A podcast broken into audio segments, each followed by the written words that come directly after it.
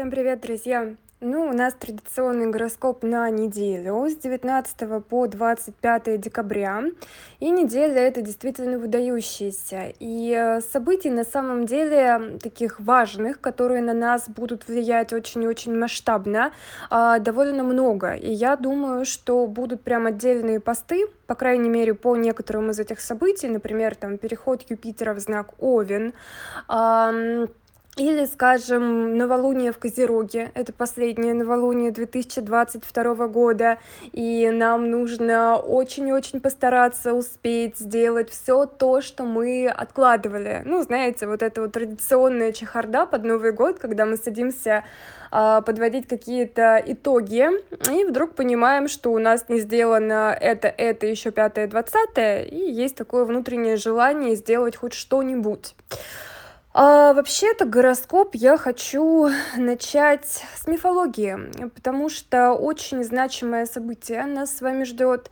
Событие — это переход Солнца в знак Козерога, которое произойдет в очень красивую дату, 22, 12, 22 в 11.20. Вот Солнце перейдет в знак Козерога. И почему вообще именно этот знак Козерог, знак Земли, настолько важен для каждого из нас, особенно для а, тех, кто рожден на постсоветском пространстве, для тех, кто ну, скажем так, относит себя к православию, верит в Иисуса Иосифовича.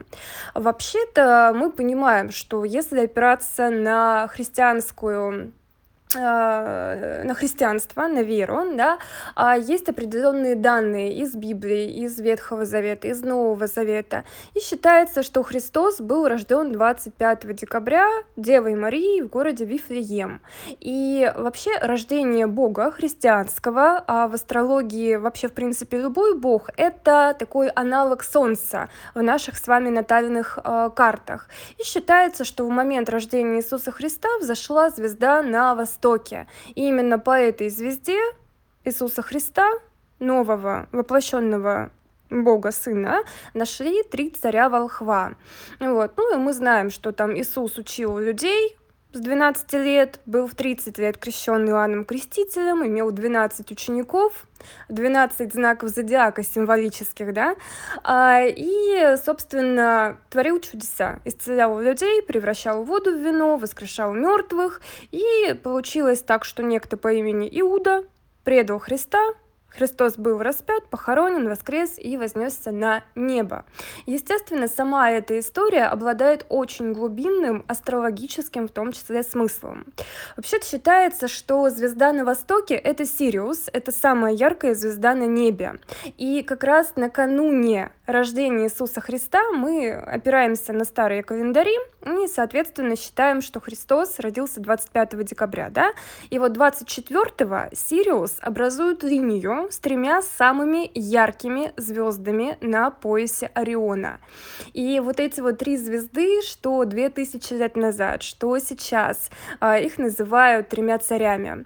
И, собственно, вот эти вот три царя и Сириус, то есть четыре звезды, они выстраиваются в ряд и указывают место, в котором зайдет солнце 25 декабря. Э, вот. И считается во всех легендах, что вот эти вот три царя волхва, они следуют за звездой на востоке, чтобы найти место восхода, а, то есть то место, где рождается новое солнце. А, интересен смысл и символизм также самого знака Козерог и его связи с другими земными знаками.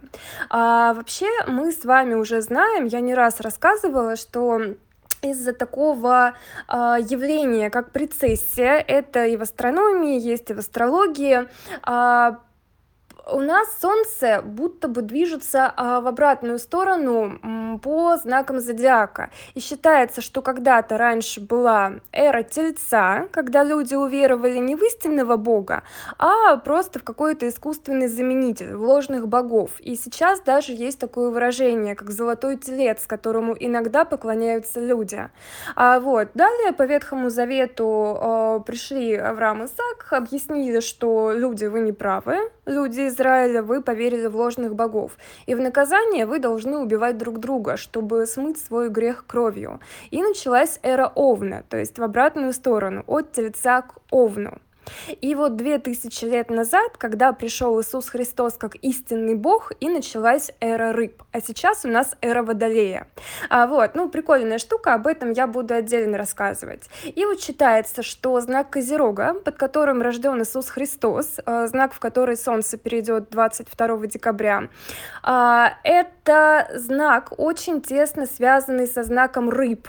Потому что рыбы, в принципе, означают веру во что-то, означают христианство. Древнее христианство даже избрало своим символом рыбу. И когда христиане, ну, опять же, это начало первого тысячелетия, когда христиане скрывались от преследователей, от... Э, там, от римской власти, например, они могли укрыться в тех домах, на которых был нарисован символ рыбы. И считается, ну, что сейчас у нас в официальной науке, что, опять же, в каких-то э, религиозных текстах, считается, что э, все живое, все сущее вышло из воды, что там Бог сначала создал этот бескрайний океан, что там в науке мы сначала... Вода правит бал. И считалось, что вот сам символ Козерога, у него же там на конце конце такой хвостик. И именно Козерог является воплощением а, воды, как стихи, стихии, из которой вышла жизнь, и земли, которая эту жизнь приняла. И также прослеживается очень интересный символизм еще с одним земным, казалось бы, знаком. Это знак Девы.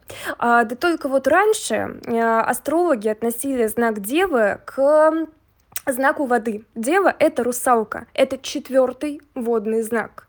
А, вот, и также, если мы вернемся к символизму а, христианства и его связи с символизмом астрологии, а, знак Девы — это Дева Мария, это Святая Мать, Богородица. А, вообще латинское название Девы, Вирга, тоже означает Деву. Или, например, символ этого созвездия, такая буковка М, это Мария, Матерь Божья. И, кстати, это же связка не только с христианством. Ну, мы знаем, что мать Будды звали а, Майя, мать Адониса, ее называли Мира. Ну и так, если поковыряться, много интересного найдем. И, в принципе, созвездие Девы — это самое большое созвездие на, неб на небе. И дословно созвездие Девы переводится как «дом хлеба». А дом хлеба — это дословный перевод э, названия города, в котором Иисус Христос появился на свет, Вифлеем. Вот, э, так что символизма действительно очень и очень много, и поэтому для нас это особенно важно. Я не знаю, почему сейчас начала вам так активно рассказывать про э, эту связку, ну просто довольно интересные штуки. А для верующих, особенно те верующие, да, которые испытывают, может быть, какие-то смешанные чувства от того, что изучают какие-то другие системы, будь то астрология, таро, э, такая связь, наверное, особенно важна, потому что одно выходит из другого, и все очень-очень связано. То есть я, честно говоря, не думаю, что есть какое-то преступление против Бога в том, что мы изучаем астрологию и стремимся стать лучше через определенные символизмы и их понимание, символизмы наших натальных карт.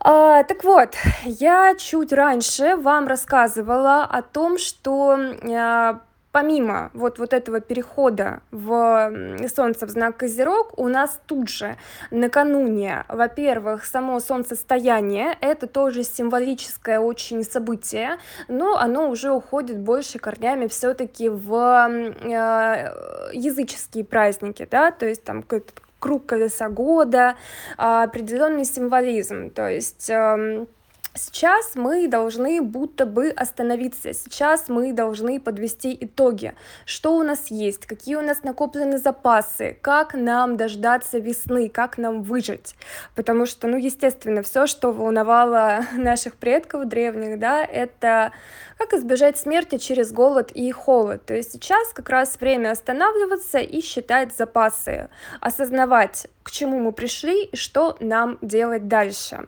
Это особенно важно сделать примерно до 25 декабря, ну максимум до 26, потому что мы все помним про ретроградный Меркурий, который разворачивается к нам одним местом, задним, как мы все понимаем, да, 29 декабря, в канун Нового года. И, конечно, Меркурий будет ретроградить в этом же самом знаке Козерога. То есть, опять же, а, раз за разом мы понимаем важность темы а, материального мира, темы ресурсов, тема твердости, а, тема нашей устойчивости, потому что хаос продолжается. 23 год, он не будет легче. Мы должны это признавать создавать и формировать свой план на следующий год, исходя из того, что вот есть у нас сейчас. Поэтому, да, итоги подводим и доделываем дела. И я, конечно, в разрез традиции хочу вам порекомендовать строить планы, вот, ну, начиная, начиная, наверное, с новолуния в Козероге, то есть 22 декабря, и формировать, корректировать планы вы можете на самом деле до конца января. И вот там только после новолуния новолуния в Водолее в следующем знаке, когда уже кончатся все ретроградности, и ретроградность Меркурия, и ретроградность Марса. Только тогда мы можем начинать действовать, чтобы уже на самом деле идти куда-то вперед в будущее, а не закрывать вечно какие-то свои гештальты, гештальты и подтягивать хвосты. А, вот, ну, месяц еще есть, чтобы как следует совсем разобраться. Также, также, что меня интересует? Меня интересует, э, ну ладно, это отдельный пост, конечно, Юпитер в потому что мы понимаем, Юпитер, который называют бенефактором и планетой большого счастья, да, у него там есть, естественно, свои минусы, свои какие-то косяки, очевидно, как у любой планеты, но в общем и целом Юпитер, он такой относительно адекватный, и он переходит в Овна, а Овен это, хе-хей, это воин, он шашкой наголо, он собирается рвать метать, идти вперед, захватывать, подчинять. Он весь такой активный, и иногда энергия Овна становится неуемной. И мы помним, что Юпитер, помимо прочего, он отвечает за отсутствие границ, за размывание, за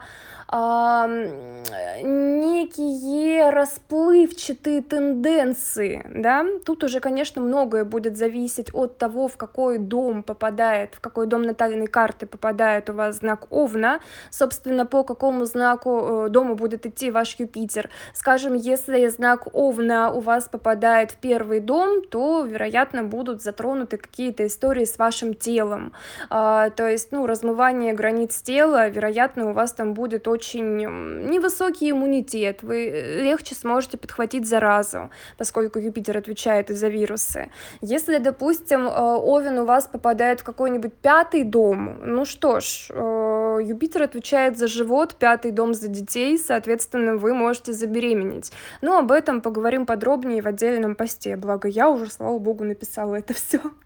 Окей, ам, да, то есть нужно опять же готовиться к бурным-бурным изменениям вплоть до середины мая. Юпитер будет идти по Овну.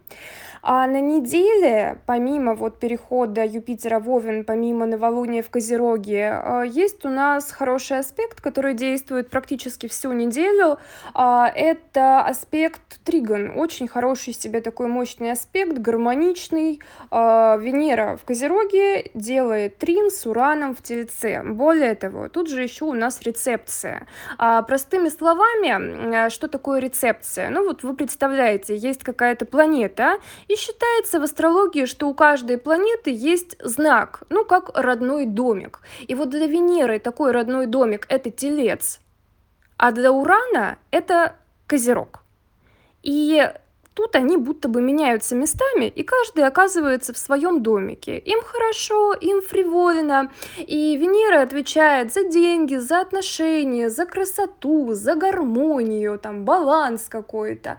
И Уран, он, конечно, немного обдолбанный, ну или не немного. Он такой резкий, дерзкий, взбаломошный. Но Уран — это планета будущего, это планета каких-то приключений. А свобода, равенство, братство — это новые надежды. А, возможно, человек не всегда отдает себе отчет в том, насколько эти надежды реализуемы, но тем не менее какое-то вдохновение, да, привалит. Поэтому новые знакомства, сюрпризы, вечеринки с друзьями, можно немножко выдохнуть, вот, немножко расслабиться. Да, конечно, мы там подводим итоги, сводим дебет с кредитом, докупаем подарки, чтобы успеть, блин, до ретроградного Меркурия с 29 декабря. Вот, но в целом в кои-то веке, вот в кои-то веке мы можем немножко расслабиться и Конечно, не забывать о том, что происходит в мире, и в нашей с вами жизни, но нужен перерыв. И вот эта неделя — это как раз вот такой символический перерыв, когда можно выдохнуть и отдохнуть. Вот. Как-то так, ребята. А, окей, да. Всем хорошей недели.